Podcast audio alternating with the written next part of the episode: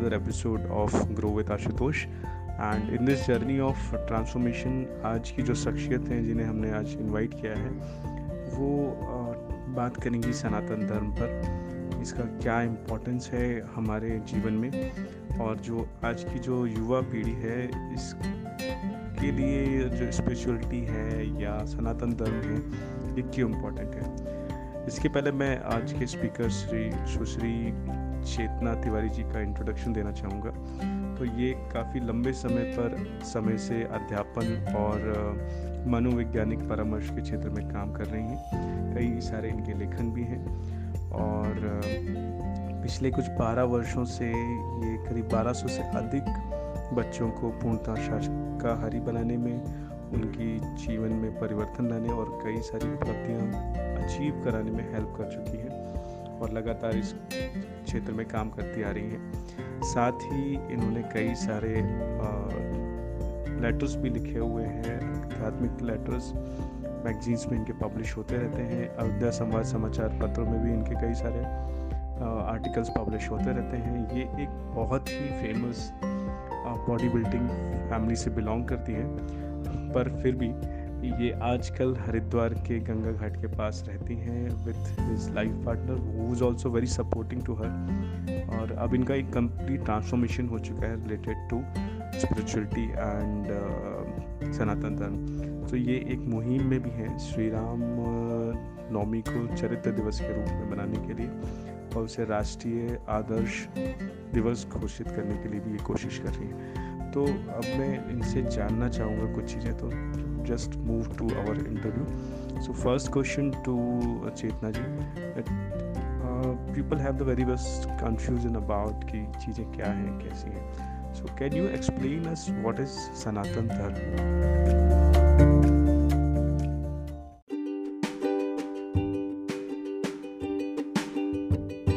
सबसे पहले तो मैं आपको धन्यवाद करना चाहती हूँ जो आपने एक अति साधारण शिक्षिका और एक नवांतुक मनोविज्ञान की शिष्या को असाधारण आचार्य एवं कुशल मनोवैज्ञानिक के रूप में सम्मान एवं स्वीकृति प्रदान की। मैं आपके निमंत्रण के लिए आपका आभार करती हूँ। साथ ही आपके शिष्टाचार के लिए आपको बहुत बहुत साधुवाद देती हूँ। जैसा कि हमारे श्रोतागणों को यह विदित ही है कि हमारी आज की चर्चा या यूँ कहिए कि मीमांसा का विषय सनातन धर्म है।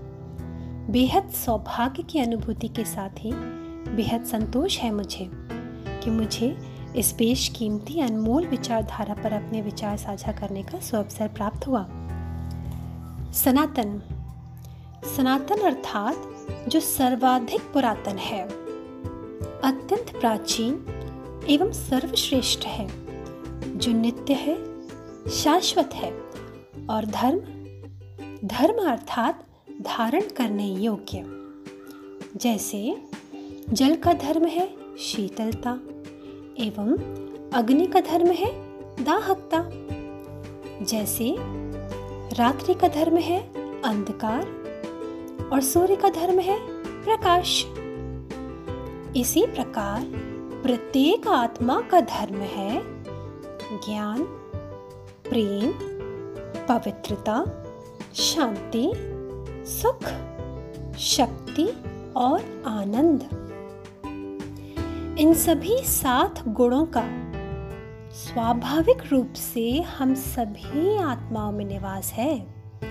किंतु जैसे पुनः पुनः अभ्यास में न लाई गई तलवार अपनी तीक्ष्णता खो देती है, जैसे निरंतर आँखों का दुरुपयोग करने से व्यक्ति दृष्टिहीन हो जाता है।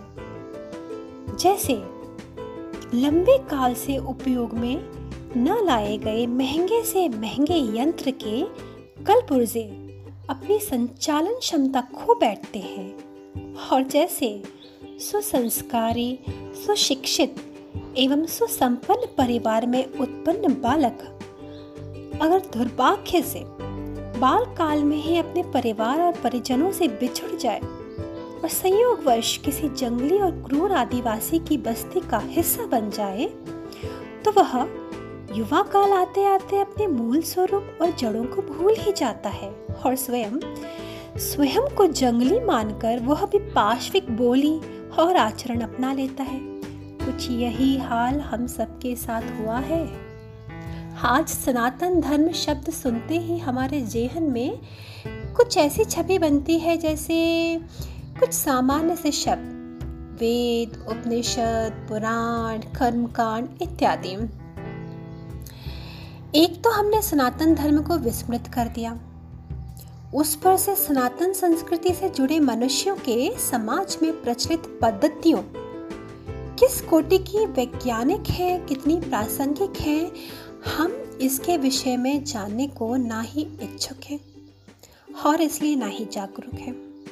सोने पर सुहागा संपादित हुआ उस काल चक्र के प्रवाह द्वारा, जब सृष्टि रंगमंच पर वह विषाक्त युग भी आया, जब समस्त ज्ञान विज्ञान वैभव का आधार, हमारी सनातनी पूंजी वेद उपनिषदों को अपमानित एवं तिरस्कृत करने हेतु मुगलों एवं स्वार्थी कायर पुरोहितों द्वारा अनेकानेक गपोलबाजी और कपोल कल्पनाओं की भरमार में मिलावट कर निश्चल जनमानस के समक्ष प्रस्तुत किया गया। जिस वजह से सर्वप्रथम आघात, समाज की प्रथम महत्वपूर्ण इकाई, अर्थात परिवार पर हुआ। और निष्ठा और पवित्रता से युक्त दाम्पत्य जीवन पर जैसे दुख के बादल मंडराने लगे पतिव्रता एवं पत्नीव्रता का जो भाव नैसर्गिक था, वह देह तल पर आकर केंद्रित हो गया, जिस वजह से अनेकानेक लिप्साएँ, जैसे बहुपत्नी विवाह, पति एक में पूजनीय, नारी सिर्फ़ संपत्ति जैसी अनेक कुटिल भावनाएँ पनपी जिसने स्वाभाविक रूप से कलह और कष्ट की नींव सींचना शुरू कर दी।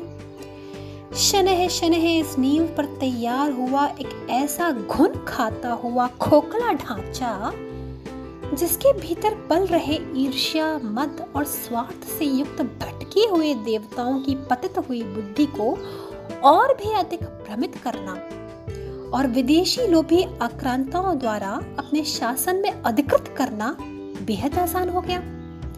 सार रूप से बहरहाल यही है कि स्वयं को आत्मा रूप जानकर और मानकर स्वरूप में स्थापित होना एवं स्वयं के ही स्वाभाविक रूप से धारित सनातन गुणों को पुनः पहचानना एवं उसे अपनाना ही सनातन धर्म की वास्तविक परिभाषा है।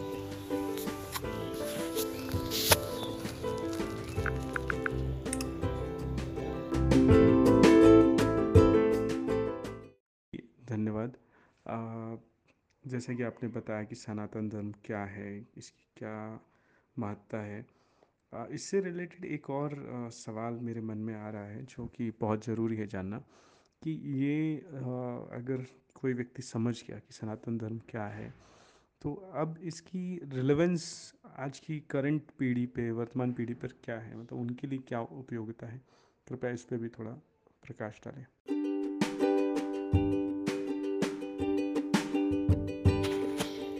वर्तमान पीढ़ी में इस धर्म की पुनरावृत्ति एवं परिचय की प्रासंगिकता इस एकमात्र सत्यान्वेषण से साबित हो जाती है कि तथाकथित वैज्ञानिक आविष्कारों और विकास के बनस्पत भी आज हम सब कोरोना जैसी महामारी के शिकार बने हुए हैं। होता यह है कि सामाजिक भवन की दीवार पर भ्रष्टता अनैतिकता अमर्यादिताओं और अमानवीयता की बराबर और निरंतर आघात पहुँचते रहते हैं। सूक्ष्म चटक दरारों के रूप में उभरती भी रहती है। किंतु विडंबना यह है कि ना ही हमें उस राष्ट्र, समाज और व्यक्तित्व के भव्य सनातन भवन का भान है और ना ही मान है। यही कारण है कि उन दरारों के सतत निर्मित होते रहने के बावजूद भी हम उस ओर अपना ध्यान ही नहीं केंद्रित करते। और जब हम उस ओर अपनी रुचि ही नहीं लेते, देखते ही नहीं तो दरारों का शनह शनह गहराते हुए बढ़ते भी जाना ही है। और बढ़कर एक दिन दीवार का पूरी तरह ढह जाना भी है। बस, यही हाल हो गया है वर्तमान पीढ़ी का। ना सिर्फ़ हम शताब्दियों से विखंडित मलेच्छ कहलाने वाली अनेकानेक विश्वव्यापी धर्म जातियों का मार्गदर्शन करने में विफल हुए हैं यद्यपि स्वयं की ही हिंदू कहलाने वाली जाति में जन्मे जातकों के विभ्रमित और अपनी धर्म संस्कृति से असंतुष्ट मानस को संतुष्ट करने में भी असफल हुए हैं। इसी का परिणाम है कि हम धर्मांतरित हो रहे हैं। हम सहर्ष आज इस्लाम और ईसाई बनना स्वीकार कर रहे हैं। शताब्दियों पहले आक्रांताओं द्वारा अत्याचार के ज़रिए इस मंशा को साकार करने की कोशिश की जाती रही। पर फिर भी ऐसे विषम हालात होने के बावजूद भी आस्था का दामन थामे रहकर खुशी खुशी मौत को गले लगाने वालों की संख्या, धर्मांतरण स्वीकार करने वालों की संख्या की अपेक्षा लाख गुना ज़्यादा थी। गुरु गोविंद सिंह, बंदा बैरागी जैसी महान दिवंगत आत्माओं का विवरण तो हम सभी जानते हैं। और आज सिर्फ़ अपनी इंद्रिय तुष्टि और पैसे के लालच में हम किसी भी स्तर तक गिरने को तैयार हैं। अपने ही हाथों अपने परिवार को जहर देने को तैयार हैं। भाई द्वारा भाई की गर्दन काटी जा रही है। देवी तुल्य दर्जा प्राप्त नारियों का शोषण किया जा रहा है। अनगिनत घृणित कम कर्म करने में किंचित भी हम संकोच नहीं करते हैं। इस सब पर युवा पीढ़ी की व्यसनों के प्रति आकर्षण और भी अधिक चिंतनीय है। उड़ता पंजाब जैसी फ़िल्में देखकर तो कम से कम हमारे अबोध और अनुभवहीन बच्चे का अंदाज़ा लगा ही सकते हैं कि किस कदर भारी मात्रा में लोग नशीले पदार्थों के चंगुल में आ रहे हैं। और ये भी कि ऐसी जीवन शैली और आदतों से ग्रस्त मनुष्यों का वर्तमान और भविष्य किस प्रकार के नकारात्मक नतीजे सामने लाएगा? हम अपनी संस्कृति में उपजे कुछ पूज्य ग्रंथों की पूजनीयता महज उन्हें मंदिर, मठाधीशों और बुज़ुर्गों के दायरे में रखकर ही शोभनीय समझते हैं। तो स्वाभाविक ही है कि अति जागरूक और रचनात्मक मानव मस्तिष्क किसी और दिशा सामग्री को आत्मसात करेगा ही। यह बहुत ही स्वाभाविक है। कहते हैं ना कि खाली दिमाग शैतान का घर होता है। आप अपनी अंत ऊर्जा और मनस चेतना को धनात्मक ऊर्जा से आप प्लावित नहीं करेंगे तो सहज रूप से वह नकारात्मक ऊर्जा की ओर आकर्षित होगा ही। अतः यह बेहद बेहद प्रासंगिक है कि वर्तमान पीढ़ी को सनातन धर्म का परिचय दिया जाए एवं इस धर्म की वैज्ञानिक पृष्ठभूमि को समझाते हुए उसे प्रेरित किया जाए कि वे इसे अंगीकार करें। आज हमारी पीढ़ी बेहद शंकाग्रस्त है। उसे लगता है कि धर्म और विज्ञान दोनों विपरीत ध्रुव हैं। हमारी पीढ़ी को यह भी लगता है कि भारतीयों का ज्ञान कोरे कागज़ की कल्पना है। और विदेशियों ने ही सारे प्रकार के सिद्धांतों की खोज की है। वे शायद यह नहीं जानते कि अति प्रसिद्ध भौतिकी विशेषक जर्मनी के वैज्ञानिक सर हाइजनबर्ग ने साफ़ कहा है, जिन्हें वेदांत का ज्ञान और परिचय नहीं, उन्हें उनका प्रमात्रा सिद्धांत अर्थात क्वांटम थ्योरी समझ में आ ही नहीं सकती। उन्हें वो सिर्फ़ एक बकवास लगेगी। हमें लगता है कि धर्म का होना अनेक प्रकार के भेदों, विवादों और कुरीतियों का जन्म देता है। हम सोचते हैं कि धर्म ही युद्ध कराता है। किंतु हम ये नहीं जानते। हम ये बिल्कुल भी नहीं जानते कि इस पर भी शोधें हो चुकी हैं। अपनी पुस्तक इंसाइक्लोपीडिया ऑफ़ वॉर में लेखक चार्ल्स फिलिप्स और एलन एक्सल रॉट इतिहास के युद्धों पर तैयार शोध आलेख में स्पष्ट किया है कि अभी तक के एक युद्धों में से महज 123 ही धार्मिक उन्माद से उत्पन्न थे। शेष सभी सत्ता लोलुपता और अपनी शक्ति परिचय के कारण हुए थे। इन अबोधों को यह भी लगता है कि धर्म से जुड़कर हम पिछड़ जाएँगे। हमारी प्रगति और विकास के मार्ग पर व्यवधान आएँगे। बताना चाहूँगी कि बेरुच अबा शिल्प्स की book hundred years of Nobel prize में स्पष्ट है कि विज्ञान के क्षेत्र में सर्वाधिक अनुदान आध्यात्मिक व्यक्तियों ने ही दिए हैं। 1901 से लेकर 2000 सन 2000 तक छः नोबल पुरस्कार विजेता तकरीबन मान के चलिए 90 प्रतिशत वैज्ञानिक किसी न किसी धर्म से ही नाता रखते थे। एक बेहद दिलचस्प और कहना चाहिए कि हृदय स्पर्शी विवरण है। रशिया, जो कि एकदम कम्युनिस्ट कंट्री है, वहाँ के दो युवा, जिनका नाम था सार्किस ओहानचनया और गैगिक बुंचयान इन्हें संयोगवश गीता पढ़ने को मिली और जैसे ही उन्होंने गीता पढ़ना शुरू की, उन्हें उसमें इतनी रोचकता महसूस हुई, इतना नवीनता, इतनी सच्चाई महसूस हुई कि उन्होंने उस गीता को पूरा पढ़ डाला। और ना ही सिर्फ़ पढ़ डाला, बल्कि उसके उपदेशों को अपने आचरण में आत्मसात करने की पूरी कोशिश करी। और ना ही सिर्फ़ कोशिश करी, बल्कि श्री कृष्ण को अपना इष्ट मानकर गीता का ज़ोर शोर से प्रचार प्रसार करने की उन्होंने ठान ली। और इसका नतीजा आप समझ ही सकते हैं। जब हमारे जैसा, हमारे भारत जैसा एक धार्मिक देश आज सेक्युलरिज्म का शिकार है तो रशिया जैसी कम्युनिस्ट कंट्री ऐसे कृष्ण भक्तों का कहाँ से सत्कार करेगी? वहाँ की गवर्नमेंट ने पूरी कोशिश करी इन दोनों युवा भक्तों को तोड़ने की, उनकी हिम्मत और साहस को बिखेरने की, उन बेचारों पर जुल्म किए गए, उन्हें जेल में डाला गया। तकरीबन साढ़े सात सौ दिन तक अपनी दो साल की कैद में तकरीबन साढ़े सात सौ दिन तक उन्हें सिर्फ़ और सिर्फ़ थर्ड क्वालिटी दो ब्रेड्स और फ़िश का सूप दिया गया, मछली का सूप। तब जबकि उन्होंने साफ़ स्पष्ट कर दिया था कि हम मांसाहार का त्याग कर चुके हैं और उन बेचारों ने इतने दिन सिर्फ़ दिन भर में वही थर्ड क्वालिटी की ब्रेड खाकर अपने आप को जीवित रखा। सोचिए आप, और आज हम अपने ही धर्म की और धर्म ग्रंथों की कितनी अवहेलना करते हैं। यहाँ सुनने में आता है कि बाइबल पढ़िए कुरान पढ़िए आप यहाँ तक कि गुरुवाणी पढ़िए सब पढ़िए बस गीता रामायण छोड़ दीजिए क्योंकि ये सब कपूल कल्पनाएँ हैं। और इसके प्रचार प्रसार से कुछ भी सार नहीं मिलने वाला है।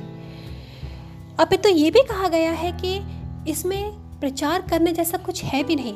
जबकि बताना चाहूँगी कि गीता में 700 श्लोक हैं और रामायण में 2000 सॉरी चौबीस हज़ार श्लोक हैं। चौबीस हज़ार श्लोक हैं। तो जिस भी ग्रंथ में श्लोक दिए गए हैं, क्या वो गाने योग्य, बताने योग्य, प्रचारित करने योग्य नहीं हो सकती? इस दुनिया में सिर्फ़ गीता ही एक ऐसा ग्रंथ है जिसमें कहीं भी यह नहीं लिखा कि आप आपस में मतभेद रखिए। आप आपस में बटिए या आप किसी भी कौम पर हमला कीजिए। उसके बावजूद भी हमारी पीढ़ी इसे तिरस्कृत भाव से देखती है।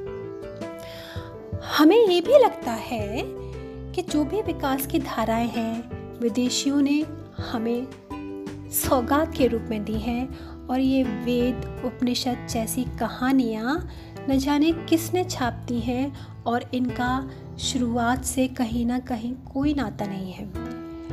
वो भूल जाते हैं कि मोहन जोदारो, जिसके बारे में हम स्टूडेंट लाइफ में स्कूल लाइफ में पढ़ते हैं, मोहन जोदारो 500 बीसी पहले उसके होने की इतिहासकारों द्वारा पुष्टि की गई है।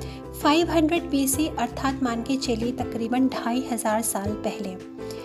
और मोहन जदारो की संस्कृति में स्पष्ट रूप से हवन कुंड के अवशेष नज़र आए हैं, जो कि यह साबित करते हैं कि उस वक्त भी वैदिक संस्कृति थी।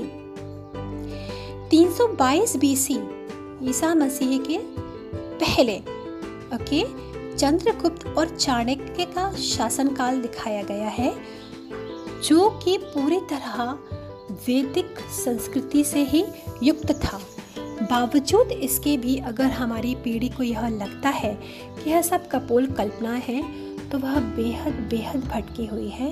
हम सबका दायित्व बनता है कि हम उसे धर्म, सनातन धर्म का परिचय कराएँ और उसे प्रेरित करें कि वो उसे अपनाएँ।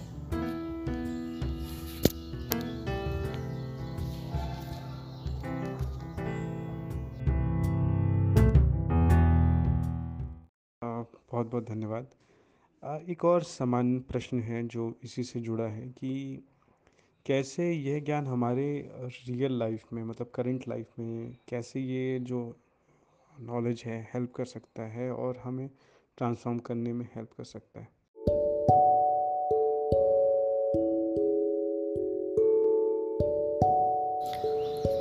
बहुत ही सुंदर सवाल है कि सनातन धर्म के द्वारा हम किस तरह अपने निजी परिष्कार में सहयोग दे सकते हैं। निश्चित ही, सनातन धर्म की अवधारणा जब समूची मानव जाति को देवत्व का संदेश देती आई है तो स्वाभाविक रूप से इस धर्म के गुण तत्वों से सिक्त मानवीय व्यक्तित्व का निजी जीवन बेहद सुव्यवस्थित और संतुष्ट होगा।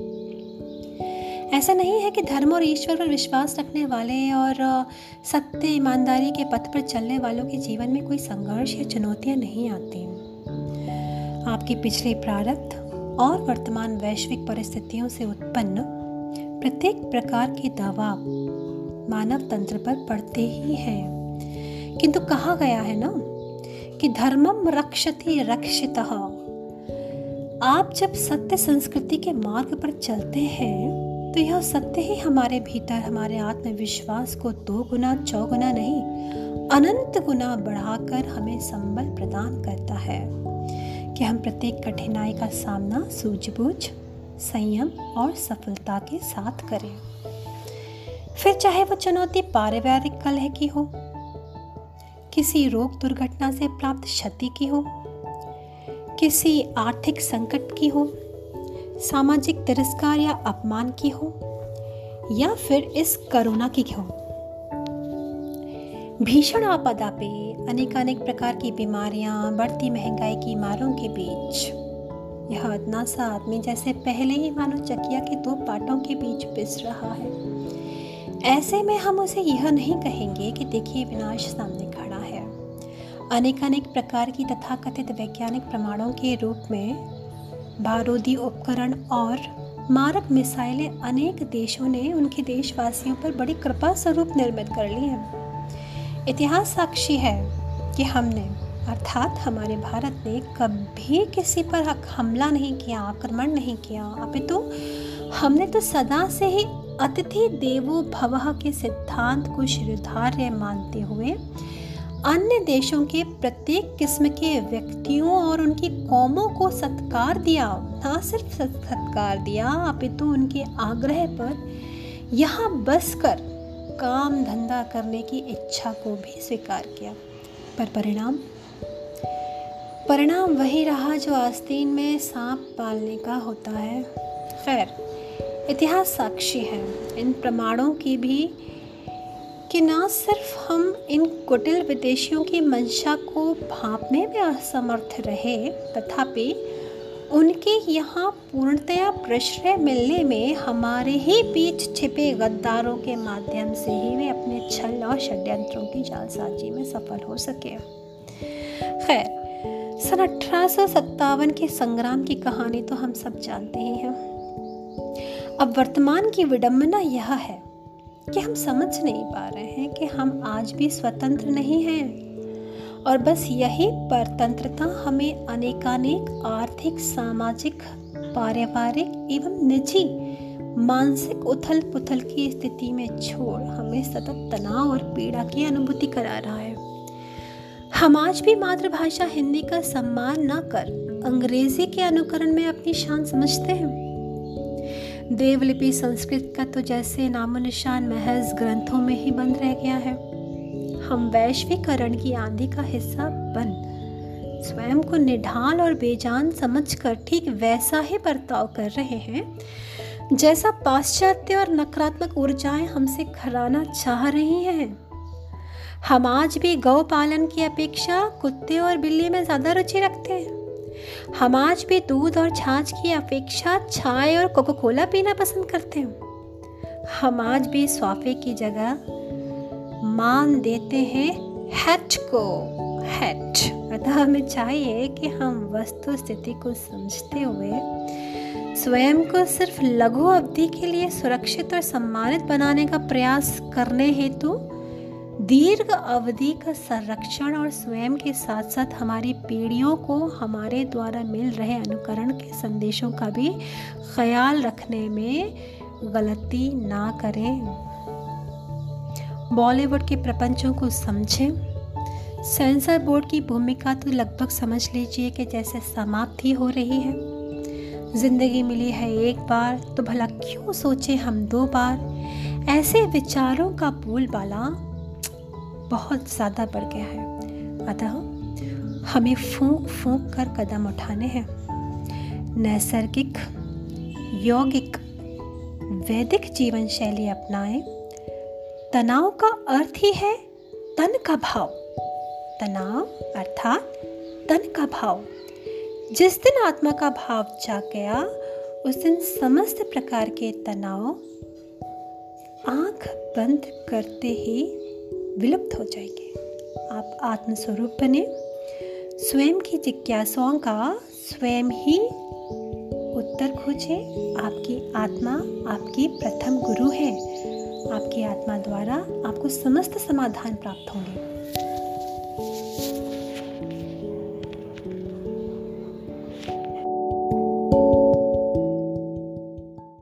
से एक और सवाल जानना चाहूँगा। जैसे कि अभी तक हमने जाना कि सनातन धर्म क्या है इसकी हमारी वर्तमान पीढ़ी में इम्पोर्टेंस क्या है और ये कैसे हमारे आज के निजी जीवन को परिवर्तन करने में हेल्प कर सकता है। बाकी एक और चीज़ जानना चाहूँगा कि एक आध्यात्मिक व्यक्ति को आध्यात्मिक पद्धतियों अपनाने में लगभग कितना समय लगता है? मतलब आ, मैं बात करूँ तो इसमें कितना एक टाइम ड्यूरेशन लगेगा रियल ट्रांसफॉर्मेशन आने में? या लगता है सामान्यली क्योंकि हर चीज़ हर व्यक्ति पे अलग अलग लागू होती है फिर भी सामान्यता कितना समय लगता है?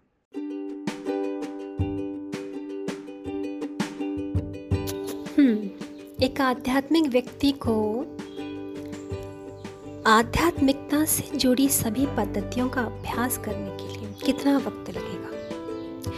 यह निर्भर करता है उस व्यक्ति की परिस्थितियों उसके रुझान और उसके विश्वास पर। सर्वप्रथम तो हमें यह समझ लेना चाहिए कि आध्यात्म का अर्थ क्या है। प्राय लोग समझते हैं कि अध्यात्म, धर्म, नीति, संप्रदाय, ये सब समान बातें हैं और जिनका कोई भी उपयोग नहीं है, ऐसा भी सोचते हैं। सनातन धर्म मूलतः एक ही है। वह सभी कालों में है, सभी मनुष्य के लिए है। किंतु वर्तमान में विभिन्न मत मतांतरों के चलते धर्म अनेक कहलाने लगे हिंदू, मुस्लिम, सिख, ईसाई, पारसी इत्यादि इत्यादि, हम जानता हूँ। किंतु हमें समझना चाहिए कि व्यक्ति चाहे हिंदू समाज में उत्पन्न हुआ हो या फिर किसी भी समाज में, वह आध्यात्मिक समान रूप से हो सकता है। और वस्तुतः सच्चाई यह है कि आप जब तक आध्यात्मिक नहीं आपको स्वयं को किसी भी धर्म से जुड़ा हुआ घोषित करना नहीं चाहिए। बेहद सहज भाषा में कहा जाए तो जो अधिक आत्मिक है, वही आध्यात्मिक है। ऐसे में, जो स्वतः ही सर्व के प्रति आत्मीयता, बंधुत्व और संवेदना का भाव रखता है, उसे ना ही आध्यात्मिक मानने में कोई अतिशयोक्ति होनी चाहिए।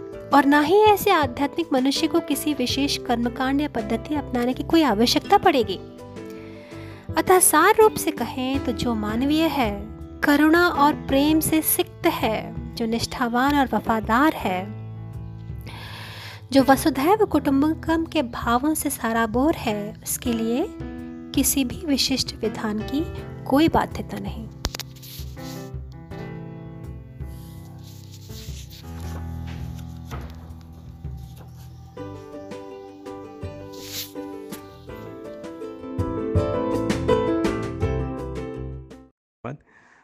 इसी से जुड़ा एक और सवाल है, जो कि मुझे लगता है कि सभी श्रोताओं के मन में होगा कि किस प्रकार एक साधारण व्यक्ति स्वभाव परिवर्तन की यात्रा को शुरू करना चाहिए? मतलब कि कोई भी व्यक्ति अगर ये चेंज लाना चाहता है तो उसे शुरुआत कैसे करना चाहिए? और इस रास्ते में उसे क्या क्या चैलेंज आएँगे जिससे कि वो वो एक्सपेक्टेड है कि वो आएँगे ही आएँगे? तो कृपया थोड़ा इस पर भी प्रकाश डालें।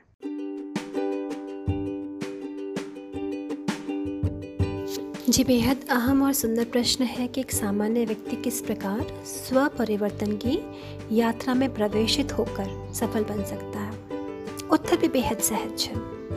आप नज़र घुमाइए चारों ओर के हालात देखिए। फिर स्वयं को दर्पण में देखिए। आप कौन हैं? मैं आत्मा हूँ, मैं शक्ति हूँ, मैं ज्योति हूँ, मैं महात्मा हूँ, इत्यादि उपमा युक्त उपाधियाँ अगर आपके जीवन में ना भी आए तो कोई बात नहीं। कदाचित यह तो नज़र आ ही जाएगा कि मैं एक इंसान हूँ। बस यही मूल मंत्र है कि मैं एक इंसान हूँ। और मेरा प्रथम धर्म है इंसानियत। आपके आध्यात्मिक होने, आपके धार्मिक होने, आपके सात्विक होने, आपकी एक विशुद्ध आत्मा होने का एकमात्र परिचय है आपकी इंसानियत। विडंबना आज ये है कि इंसान इंसान के प्रति संवेदना खो चुका है। फिर ऐसे में पशु, पक्षी, जल, उपवन, पर्वत, पठार, इनके प्रति अपनी निष्ठा और कर्तव्य भला कैसे निभाए? अतः स्वयं के परिष्कार हेतु समीक्षा करें, सतत समीक्षा करें, सुधार करें, परोपकार करें, उदार बने और सबसे महत्वपूर्ण है कि अपने सनातन धर्म और पूर्वजों के त्याग का अवलोकन करें। निरीक्षण करें। आप पाएँगे कि आपके भीतर परिवर्तन का ज्वार भाटा उमड़ पड़ा है और आप देखते ही देखते पत्थर से पारस बन जाएँगे।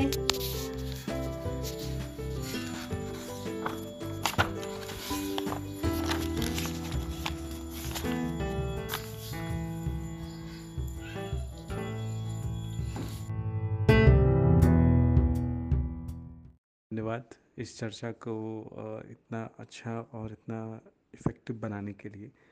और आपसे बहुत कुछ जानने को मिला और समझने के लिए भी मिला कि सनातन धर्म क्या है इसकी क्या इम्पोर्टेंस है आज की पीढ़ी में।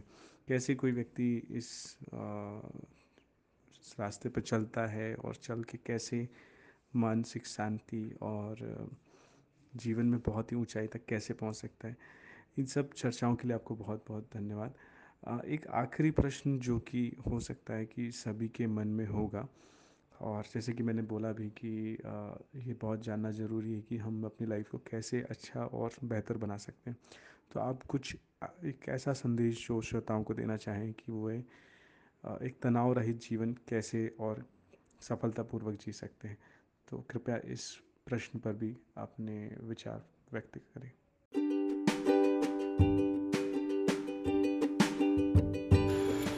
जी, धन्यवाद। निश्चित ही आपसे इतनी चर्चा करने के पश्चात यह बेहद ज़रूरी था कि मैं अपने श्रोतागणों को इस संदर्भ में एक आखिरी संदेश और देती जाऊँ। साथियों, हम सभी विश्व रंगमंच पर अपनी अपनी भूमिका निभा रहे हैं। किंतु ध्यान रहे, इस भूमिका के अंदाज की डोर परमात्मा के हाथ में नहीं, अपितु स्वयं आपके हाथ में है। हम सारा जिम्मा परमात्मा पर सौंप कर धरा पर हो रही समस्त विभत्स घटनाओं का जिम्मेवार भी उसे ही घोषित कर देते हैं, जो कि बहुत बड़ी भूल है। और ज़िंदगी में मिल रही प्रत्येक सफलता, नाम, मान, शान सभी के लिए हम सिर्फ़ खुद को ही परितोषित देना चाहते हैं। यह बेहद संकीर्ण और स्वार्थी सोच का परिचायक है। जीवन में और विचारों में सम्यकता का होना अत्यंत ज़रूरी है। यह ध्यान रखा जाए कि हमारे प्रत्येक संकल्प वचन और कर्म की निश्चित प्रतिक्रिया मिलती ही है। और यह भी कि हम कितना भी कुशल बुद्धिजीवी और शानदार व्यक्तित्व क्यों ना बन जाएँ, हमारा मूल शक्ति केंद्र निसंशय वह परम ज्योति ही है। अतः जीवन में कभी भी निराशाजनक स्थिति आने पर आत्मघात जैसा कदम ना उठाएँ और ना ही अवसादग्रस्त हों, क्योंकि जीवन से ही सब कुछ मिलता है।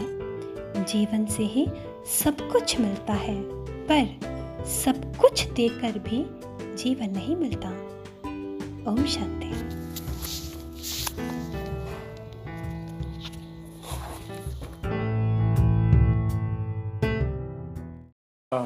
चेतना जी, आपका बहुत बहुत धन्यवाद अपना बहुमूल्य समय देने के लिए और इस चर्चा को आगे बढ़ाने के लिए। और मैं उम्मीद करता हूँ कि हमारे श्रोताओं को भी ये एपिसोड बहुत पसंद आया होगा, जिसमें उन्होंने जाना धर्म, सनातन धर्म क्या है, इसकी इम्पोर्टेंस और बहुत ही अलग अलग चर्चाओं अलग अलग विषयों पे हमने बात करी और इनसे जाना कि इस चीज़ की रिलेवेंस क्या है हमारी लाइफ में?